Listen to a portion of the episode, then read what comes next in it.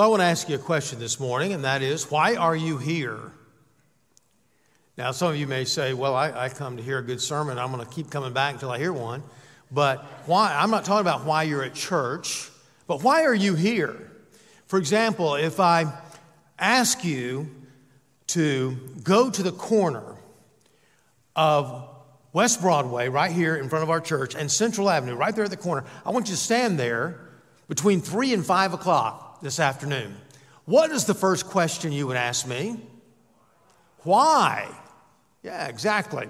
I might say, why do you need to know why?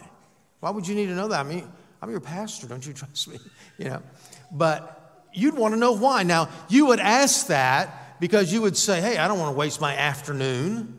Tell me why you want me to be on that corner between three and five this afternoon. Well, we ask that about our afternoon, so why would we not ask that about our life? Henry Ford, the founder of the Ford Motor Company, uh, said, The secret to success is to find what it is in life that you are supposed to do and then do it. Well, as we open up today in the Bible into the book of Ecclesiastes, the answer to that question of why we are here and what is God's plan, will, purpose for your life will not be found in this book. All right? I know I don't want to be discouraging to you, but we're going to have to go to another book to find out what the answer is because this book is a book of questions. It's a book that really one writer said could even belong before the book of Genesis because it's like a, a sermon in- introduction. It's like when I uh, just ask you a question. I start off with a question and I'll have other questions, and then the goal of the message is to answer those questions. Sometimes in a movie or a television show, they'll give you a teaser at the front to ask you a question in your mind and you're wondering what is the answer. Well, as Solomon, who wrote this book, was looking at life, he came to the conclusion that he had no conclusion. And the Old Testament book of Ecclesiastes is, Ecclesiastes is all about questions, and it has no real answers, not really, not that we can really apply to our life. And so I want to read uh, a couple of uh, verses here for you. In Ecclesiastes chapter 1, verse 1, it says, The words of the preacher, the son of David, king in Jerusalem. Now we know that this man was Solomon because he's the only one that meets this description, son of David, king in Jerusalem. Vanity of vanity, says the preacher, vanity of all, all is vanity. What does man gain by the toil which he toils under the sun? A generation goes and a generation comes but the earth remains forever. The sun rises and the sun sets down and hastens to the place where it rises. The wind blows to the south and goes around the north, and around and around it goes the wind. On its circuits, the wind returns. All streams run into the sea, but the sea is never full. To the place where the stream flow, they will flow again. All things are full of weariness. A man cannot utter it. The eye is not satisfied with seeing, nor the ear filled with hearing. Verse 14 I've seen everything under the sun, and behold, all is vanity and striving after the wind. Verse 18 For in much wisdom is much vexation, and he who increases knowledge increases misery or sorrow. Wow, that is such an encouraging passage, isn't it? Let's just go home on that upward note. No, he's asking questions of life that many of us ask, ask as well. And as we read this, we, we understand just for a moment that there are three different key phrases in the book vanity of vanities, everything's a void, everything is emptiness. Then he says, under the sun, that means right here on earth. That's the key phrase. And then chasing after the wind. It's just, no matter what you do, it's like it's, it's useless. Well, as we look at this, we're going to have to then come to the New Testament to get the answers to life. We have graduates today. They are going on to a new venture in life. Some of them going to college, some into the armed services, some uh, have graduated from college and they're going to be going to look for a job or maybe to go to graduate school. There are decisions to make, there are transitions in their life. And so somewhere along the line, you've got to ask yourself the question what am I doing standing on the street corner the, uh, between 3 and 5 this afternoon? what really is my life all about and why is that important? And we're going to look at that. We're going to look at, first of all, the struggle with the purpose. Secondly, where do you find it? New Testament. And then, what is it, finally? All right, let's look at this. Why do we struggle with purpose? Well, Solomon tried everything. He tried to find everything to find a purpose in life. We look at the outline, you might say, the introduction in chapter one, but then in verse two, chapter two, he really then tells us everything he tried. And then chapter three and following, he says, This is what I tried in detail. And he goes over the same stuff. What did he try? Well, he tried pleasure. If I just get enough enjoyment out of life, I'll be satisfied. But in chapter 2, verse 1, he said, I said in my heart, Come now, I will test you with pleasure. Enjoy yourself. Behold, this was vanity, voidness, emptiness. He tried work, chapter 2, verses 4 through 11. Wealth, just showered himself with his wealth, great wealth, the richest man in, in the known world at that time. And then he says, Well, that's, that doesn't satisfy either, so I'll, I'll try wisdom. I'll get philosophical about things. And as he does that, we understand when he calls himself the preacher in verse 1. Now, we think to ourselves, well, the preacher, that's someone that gives information, right? It's someone that gives the answers. I'm trying to give some answers this morning. This word in the Hebrew can also mean teacher. And it can also mean sort of a group discussion leader, teacher, or it can mean philosopher. And that's really what he's getting into in this book. He's getting into philosophy of life. He's looked at life, he's done everything, he's tried everything, nothing satisfies in life. It's just striving after the wind. Everything under the sun is just striving after the wind. Finally, he just gives up. He tries apathy. I'm just going to live a carefree life and not even ask the questions. And that didn't satisfy either. And so, in our, in our world today, what kind of philosophies do we have in looking at the purpose to life? Well, one comes right out of humanism. Man is at the center of the universe and not God. I'm my own God. And so, there is no purpose in life because there's no purpose in birth, there's no purpose in death. And so, you find the meaning in between those two things. And how can you do that? Because, well, you make the world a better place. Just make the world a better place to live. The philosopher would say, no. Look in verse 4. A generation comes and a generation goes. How many of you can say today that you remember your great grandparents or great great grandparents? You know, you, find all kinds of statues and things. I, I went to Washington, D.C., and I was in the Capitol building looking at all these little head statues of all these people that were the founding fathers and people that had great inventions. I did see the guy that invented air conditioning, and he was my favorite guy of all time, you know, living in Florida. But I, I thought, I, you know, I know history real well, and I, I, I don't remember that guy. Don't remember this one over here. I don't remember that one. It just seems like it's really all vanity. I mean, I'm, I'm making the world a better place. I remember watching a movie, and it was a musical. And uh, there, was a, there was a big battle that was about to take place in the inner city. And this guy gets to the heap of a barrier. And he does what, of course, he needs to do getting ready for battle. He sings a song. He breaks out in a, in a song. And he asks the question if I were to die right now, anyone, would anyone remember me if I fall? I think that was the phrase. Would anyone remember me if I fall? And the philosopher here in Ecclesiastes would say no. Solomon said no. No one will remember you. If there's no meaning in the front, no meaning in the back, there's no meaning in between. He says, What difference does it make? The world's just going to all end one day. It's like it's like for, for you and I, like, for example, I, I'm, I realize we may have some environmentalists in here, and uh, don't mean to corner you or anything like that, but some people say, well, the whole world's going to end 2030. And if we don't do something right now, the, the philosopher would say, so what?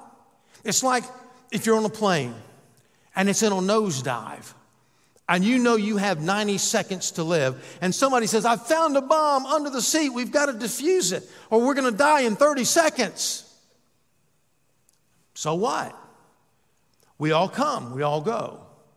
Where is the meaning to all that? Then he says, or at least in our world, there's pleasure. We copy really what the philosopher was saying here. Let me try just to enjoy life. But he says, no, that doesn't work. Verse 8 all things are full of weariness.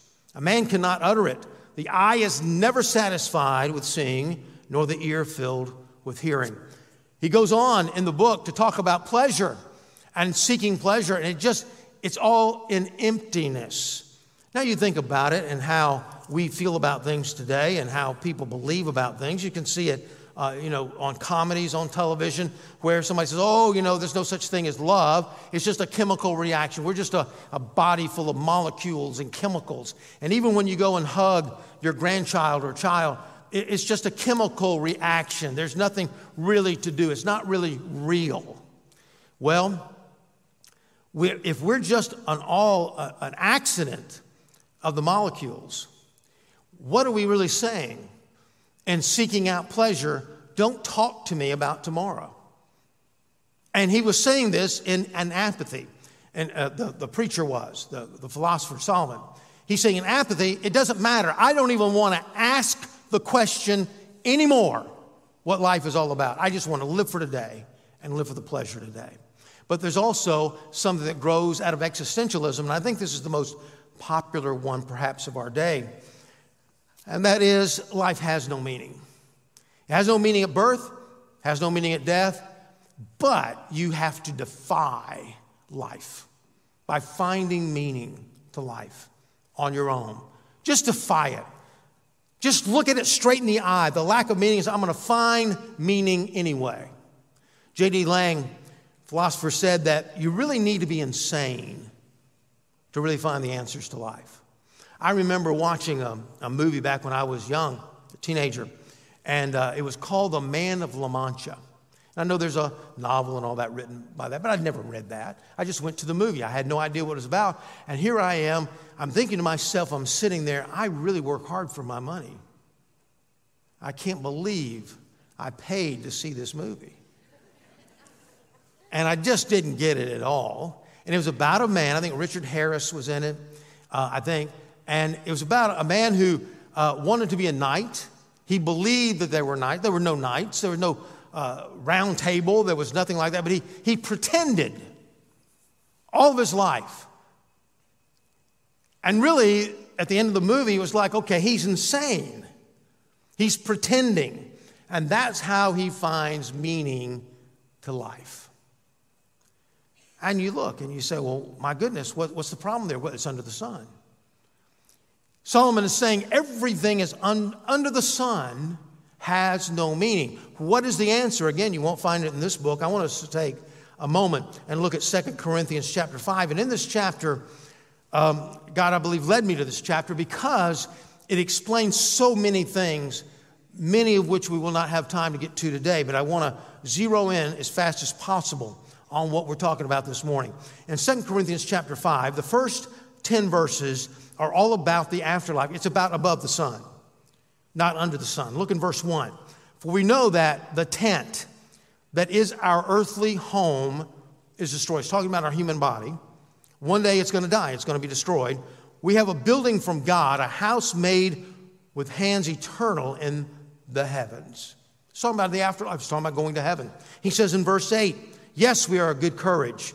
And we would rather be away from the body than and at home with the Lord. To be absent, he says, from our body, the tent, is to be with the Lord.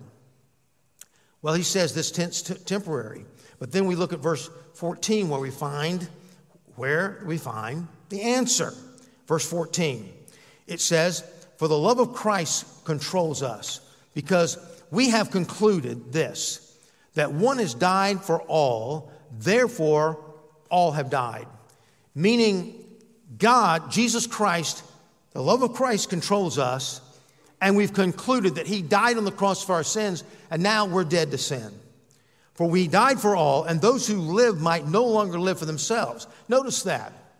That there's going to be a change in our hearts so much that we're no longer going to live, and the purpose of life maybe now doesn't center around me but maybe it centers around others. He says, But for him, for their sake died and was raised. From now on, therefore, we regard one according to the flesh. No one, we don't regard anyone according to the flesh. In other words, we don't look at the now so much. We don't look at the secular. That's what secular means, now.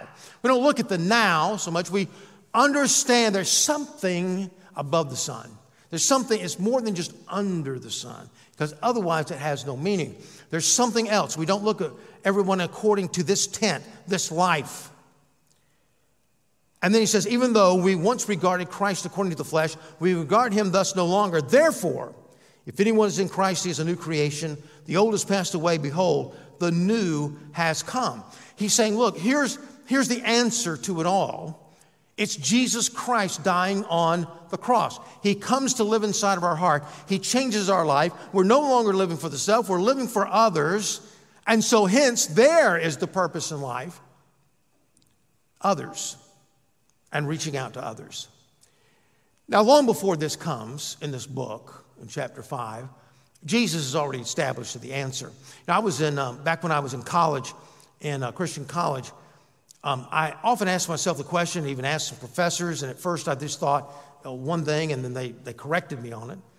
But in John 1 1, the Bible says, In the beginning was the Word, and the Word was with God, and the Word was God. And then in verse 14, it says, The Word became flesh and dwelt among us. And I thought, why would John talk in riddles? Why would John talk uh, and write that gospel in such a way that it would confuse me unless I had a teacher? Why? Back in John's day, the Greek philosophers were looking for the logos. And that's the, Hebrew, the Greek word for word. He, they were looking for the logos. And they interpreted more than just being a word, it meant the reason for something. They were looking for the logos to life. And they concluded there was no reason for life. There, were no, there was no logos to life. And John was saying, No, I have the answer. Jesus has the answer. He is the reason. And the beginning was the reason. And the reason was with God, and the reason was God. And the reason became flesh and dwelt among us. And we beheld his glory as the only begotten Son of God. He is the reason for life. He's the reason for existence. He is the purpose in life. The answer is above the sun. We start off in our evangelistic diagram, we t- start off with God's design for our life. God's design is for us to walk with Him, to have fellowship with Him, to be more like Him. But something happened. Sin happened to our life. For all of sin and come short of the glory of God. And we went through, therefore, brokenness in our life. We were broken before the Lord. And because we were broken, we we have broken homes. We have broken lives. We have broken hearts, broken minds. Everything's broken. But Jesus was the answer. He came along and died on the cross for our sins. And when he died on the cross, he took on all of our sins for us to bring us back, therefore, when we receive Christ, all the way back to God's original design for our life. And that is the reason. Now, why is that important? Why is the purpose to life that important? Well, it brings clarity to life. It brings a clarity to why you would stand on the corner between 3 and 5 this afternoon. It brings clarity to life on why you're here and what you need to do. And that's so important. Some of you are uh, the young people are trying to decide what God maybe wants them to do with their life. Well, if they know that, it narrows their decisions, it narrows the mistakes that could be made. For example, I know I'm called into the ministry. I've been knowing that for many, many years, a few decades, in fact. So somebody comes along and says, Well, as a young person, I'm going to offer you this job or this job or this opportunity. No, I, I said no to those things because that just, I had clarity in my life. It brings direction in the journey. What ne- what's the next step? Well, you don't know. But if you have purpose in life, if you know why you're here, it's going to help you with the next direction. It's going to help you with a passion to life. You're going to know the score, you might say. And it's going to revitalize you and, and keep you going when you get those rewards, like uh, maybe in a video game, you, you get the score. You know, really living life without a purpose and not knowing your purpose is like playing basketball with no goal. Well, I haven't experienced that very much, but I'll tell you what I did experience this past week. My wife is um, visiting um, one of my kids, one of our kids, and uh, birthday, that kind of thing. She'd been out of town. So I decided I didn't have anything else to do. I went out to the driving range, hit a few golf balls. Because I've been kind of working on my swing, kind of need to do that. I mean, especially the driver. It's not that I'm not hitting it good, but I'm kind of using too much of the golf course. You know what I'm saying? Too, too much of it. Not even the hole I'm on sometimes. So I thought, I'm going to go, I'm going to go and work on that. And so it was near dark. It was a Wednesday night, this past Wednesday night, and uh, it was near dark. But I, I hit a few uh, short, shorter irons just so I could get warmed up. And I saw those balls, and they were going okay. And so I, I teed it up, took my driver out, hit the first couple, and I saw them. I thought, well, that's, that's not bad. I'll make this adjustment. And then after that, it got dark. I know some of you have been out to the same driving range and you can see your balls. You can still see it. But I think maybe I was hitting it so far. No, that's not. That's not never mind. No, my eyesight's not the greatest in the world, so it gets out into the dark. I can't see it. So I hit one. Where did that one go? Well, I hit another one that could have sounded like it's down the middle, but I don't see it. And over and over and over again, I kept, and finally I had a half a bucket of balls left. I just left them there. Why should I do that without any feedback whatsoever? And that's the way life is. When you do not know your purpose, how do you know what, when you win? When, when you do something good or do something you need to adjust? How do you know if you don't know your purpose? It's a fulfillment in life thing, as Henry Ford said. Find out what it is God wants you to do, or it, it, was meant in life to do, and then do it. Instead of looking at the end of your life, you can become 80 years old and say, I've wasted it. I've just wasted my time. I don't even know what I was supposed to do and how I was supposed to live. I just sort of lived it day by day, just like living like with germs off the street. Well, what is the purpose then? What is the purpose? Now, let, before I get into the rest of this, uh, these verses, let me just say I acknowledge the fact that there is a general will for everyone's life. It's God's will that you receive Jesus into your heart. It's God's will that you grow in the grace of God, that you obey Him. In verse 14, it says, For the love of Christ controls the lordship of Christ, is told us about right there. John 14, 15 says, If you love me, you will keep my commandments. Why do we do that? In order to glorify God with our life. That's God's general will. He says in Isaiah 43, 7, Everyone who is called by my name, whom I have created for my glory, whom I formed and made. So there's a general will. There's also a specific will. Again, some of you graduating, you're looking for the next step. You're looking for God's will for your life. Uh, Paul said over and over again, like beginning of this book, for example, he says, I'm called to be an apostle. And so we have callings in life. We have specific, uh, God says, the plans I have for you declares the Lord, plans for welfare and not for evil, to give you a future and a hope. And we look at this for ministry, vocation, ministry in the church, vocation as well, marriage. What is it that God wants me to do? I need God's wisdom in my life. How am I going to get that? Praying, reading the scripture, looking at yourself and saying, What's my talent? What's my spiritual gift or gifts? What are my experiences? What are my desires and passions in life when I'm really following the Lord? And we pray about it. and We hone things down and we talk to other people, including parents and godly leaders, and we come to the conclusion yes, I have a peace in my heart. This is what God wants me to do with my life. That's a specific will.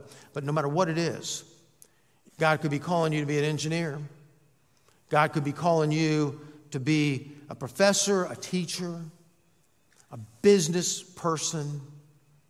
Whatever it is, it all funnels down to one thing an ultimate will, an ultimate purpose. No matter what your general will, wherever you are in Christ, how mature you may be, what your spiritual gift is, how you're involved in the church as a teacher, as a greeter, as a deacon, eh, involved in the music ministry, it all funnels down to one thing. And we find it here in verse 18. He says, All of this is from God, who through Christ reconciled us to himself. That's what he's done. We were enemies of God, the Bible says in Romans 5:10. We we're enemies of God, and God brought us together through Jesus Christ dying for us on the cross. He says, us to give us, to give us, verse 18, the ministry of reconciliation. That is, he explains that. In Christ, God was reconciling the world to himself, not counting their trespasses against them, forgiving them of what made them enemies of God, forgiveness of sin. And listen to this, underline this word, entrusting us the message of reconciliation. Entrusting us. Now, God's trusted us with something. He's like He's passed the baton. He's given us a precious treasure. He's, I'm going back up into heaven. I'm ascending up into heaven. I'm sitting at the right hand of the Father. I'm going to give you a treasure. I'm entrusting you with something. And that is the, the message of reconciliation, which is the gospel of Jesus Christ. Jesus said, I have a burden. Let me tell you why I came. Jesus said, I came, he says in Luke 19 10, the Son of Man has come to seek and to save that which is lost. What is the ultimate will? Well, Jesus said, as I'm in John chapter 20, near the end of his ministry, in fact, at the end of his ministry, he said, As the Father has sent me, I have so send you. Matthew 28, 19, and 20, the last words before the ascension uh, go and teach all nations about the gospel. Acts 1 8, let me tell you why Jesus said, I'm going to give you power of the Holy Spirit. He says, So you will be my witnesses in all the world. Now, I know there's some objections to that. We're, talking about something here difficult, difficult. And you may be thinking, I, I just don't think I can do that. I just don't want to do that. I, I just don't see maybe the biggest need. I mean, if people want Jesus, let them come to Jesus, let them come to church. Let me share with you a few facts. Lost people are lost to God. Those who do not know Jesus Christ are lost to God. The gospel is the answer. He says in verse 20, therefore, we are ambassadors for Christ, not making his appeal through us. We implore you. We implore you. Oh my goodness. We urge you, we implore you, we almost like it's, we're begging of you on behalf of Christ, be reconciled to God. For our sake, he made him to be sin, who knew no sin, so that in him we might become the righteousness of God. He says, Your life has been changed. And now you've been called to a whole different realm. You're an ambassador for heaven to earth to share the same message that reconciled you to God, to, to bring you were brought back you're, bring, you're being brought back to the original design of God. And look, we want you to share that same message, Jesus said, so everyone will come full circle, circle one day. Make it to heaven. Because Jesus is the way to heaven. He says, this tent, he's talking about here an afterlife. And that afterlife has two places that we can go. And Jesus even said, I am the way, the truth, and life. No one comes to the Father by me. Acts, the disciples said. Uh, Luke, Dr. Luke, one of, the right, one of the apostles said, There is no other name under heaven by which men must be saved or people must be saved except the name of Jesus. And so there you have it. You say, Well, why wouldn't I want to be an ambassador? Well, I'm too busy. I'm just busy. I'm just tired. Well, we're probably more tired than what we need to be. And, and COVID maybe is an answer. Nobody really wants to get close to me, to talk to me. And I, I, I can tell you, I shared with the staff this past week hey, I've been amiss at personal witnessing more so in the last year than I've ever been in my adult Christian life, ever. You know, it's just been more difficult, but things are opening up now. But I want to ask you, I want to center in on something I think that's is important for all of us. Okay? I want to ask you a question here. Do you believe this? So, of course, yeah, I, I believe it. No, do you really believe it? I remember sitting at my church, Bogart Baptist Church, and I'm sitting beside my dad during a vacation Bible school commencement. And I don't know how old I was. I was probably six, seven years old. My sister went forward to give her heart to Christ. My mother went forward to rededicate her life to Christ. What a day. I mean, people were up there crying, and it was an emotional experience. I looked up to my dad and I said, um, Daddy, do you, don't you believe this? He didn't even look at me. He just kind of went like this and he says, Well, I believe it, I guess, but I just don't believe it that strongly. I Don't believe it enough. Well, later he did. A few years later, he gave his heart to Christ and was very passionate about Christ. In fact, his goal was at one time in his life to, to share Christ with everybody in Athens, Georgia. Everybody, knock on every door. But did we, do we believe this really enough? Do we believe that there's something else besides this? Somebody says, Well, you know, I know I need to witness, but I know the argument. Hey, you know, I don't want to export, you know, necessarily what I have because my goodness, things aren't going for me just perfectly right now. Or I know what the arguments are, but I mean, they seem to be okay now, maybe, maybe later. I remember right after I found out about, really thought through heaven and hell and what it means to not get there and get there. Um, my bus left Athens, Georgia. We lived in Bogart, so we were the last people off the bus. Two guys that were kind of friends of mine, better than acquaintances, but not the closest of friends, was talking about how they were going to uh, meet their mom on the route and they were going to go into Athens, go into town. I know that sounds really backwoods and country, but folks, you know, eight miles, uh, it was a long way back then. And you got into town, you got into the shopping center, and you got to shop around and run around the town. I mean, back then you didn't worry too much about getting abducted, so you just had, you know, we went any, anywhere we want to go. So this was a good thing. It's like, we're going to Disney World. I mean, not quite that much, but almost. And so he got off the bus, got into the car, and I'm thinking to myself, man, what a lucky guy. What a lucky guy getting to go to town. What I didn't know until the next day, two miles down the road, they had an accident, a car accident, and one of those guys died. And the first thing that thought, for the first time in my life, I've never thought this before, but because of the context where I was coming, I said, God, is he in heaven? He never mentioned anything about God. I wasn't even a believer at the time.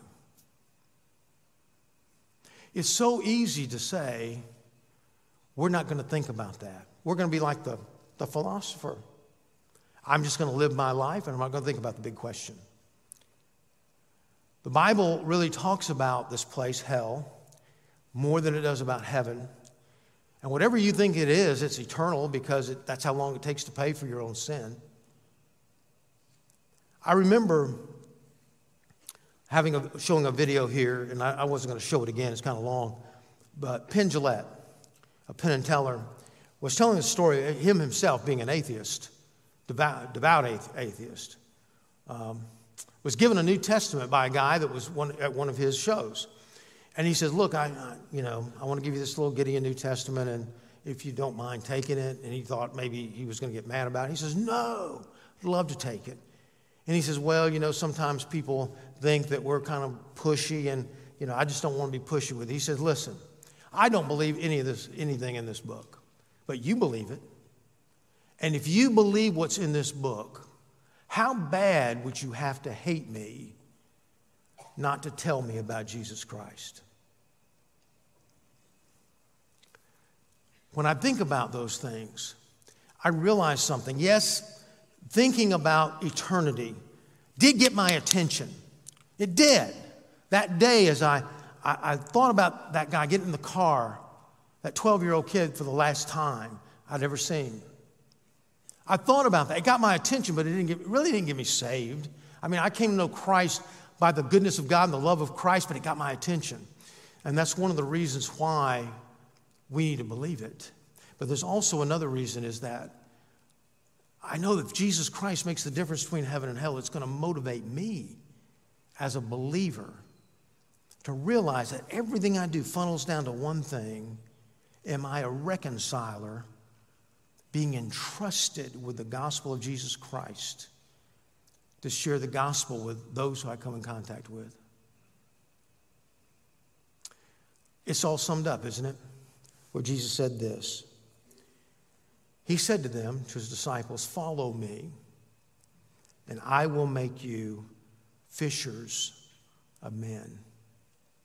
Follow me. Why follow Jesus. What do we do to follow Jesus? Oh, there's a lot of things, but it all funnels down to that one thing making a difference in people's lives for the cause of Jesus Christ.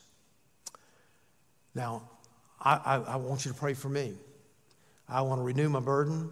I want to renew my opportunities. I want to be intentional about my personal witnessing. Again, I'd like for you to join me.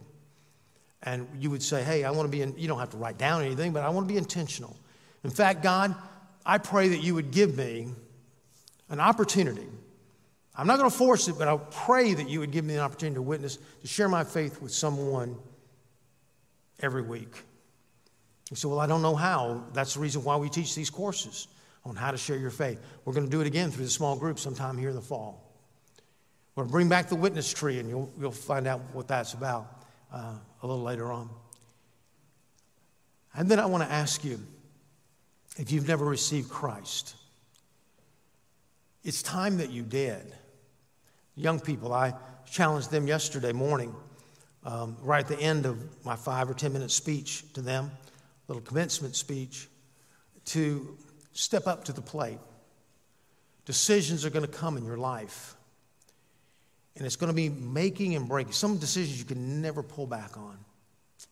Boy, you need the wisdom of God. Right now, you need God's wisdom. Right now, you need to make sure that if you were to die today, and it could happen, today, that you go to heaven. How do you do that? By surrendering your heart to God, by humbly saying to God, God, I cannot save myself. I come to you. I come to you with no works of my own. Not my upbringing, not my family, not my good works, not my church experience. I just come to the foot of the cross asking forgiveness like the worst sinner in the world. I'm just here for you. God, would you come into, Jesus, would you come into my heart? If you'll do that, the Bible says, These things have I written unto you that you may know that you have eternal life. How do we know that? Well, this life is in the Son. He who has the Son has the life. He who does not have the Son does not have the life. So you can be reconciled to God today, right now, as we pray together with heads bowed and eyes closed. First, let me pray, or let me ask you, as a believer, would you just say right now, God, you know, there's just a lot of things going on in my life. I know that's true, but I want to be intentional about my witnessing. I want to live for someone besides me and even outside of my family. Because many of you, um, because of who you are, because of where you are right now in life, you have to invest so much in your family.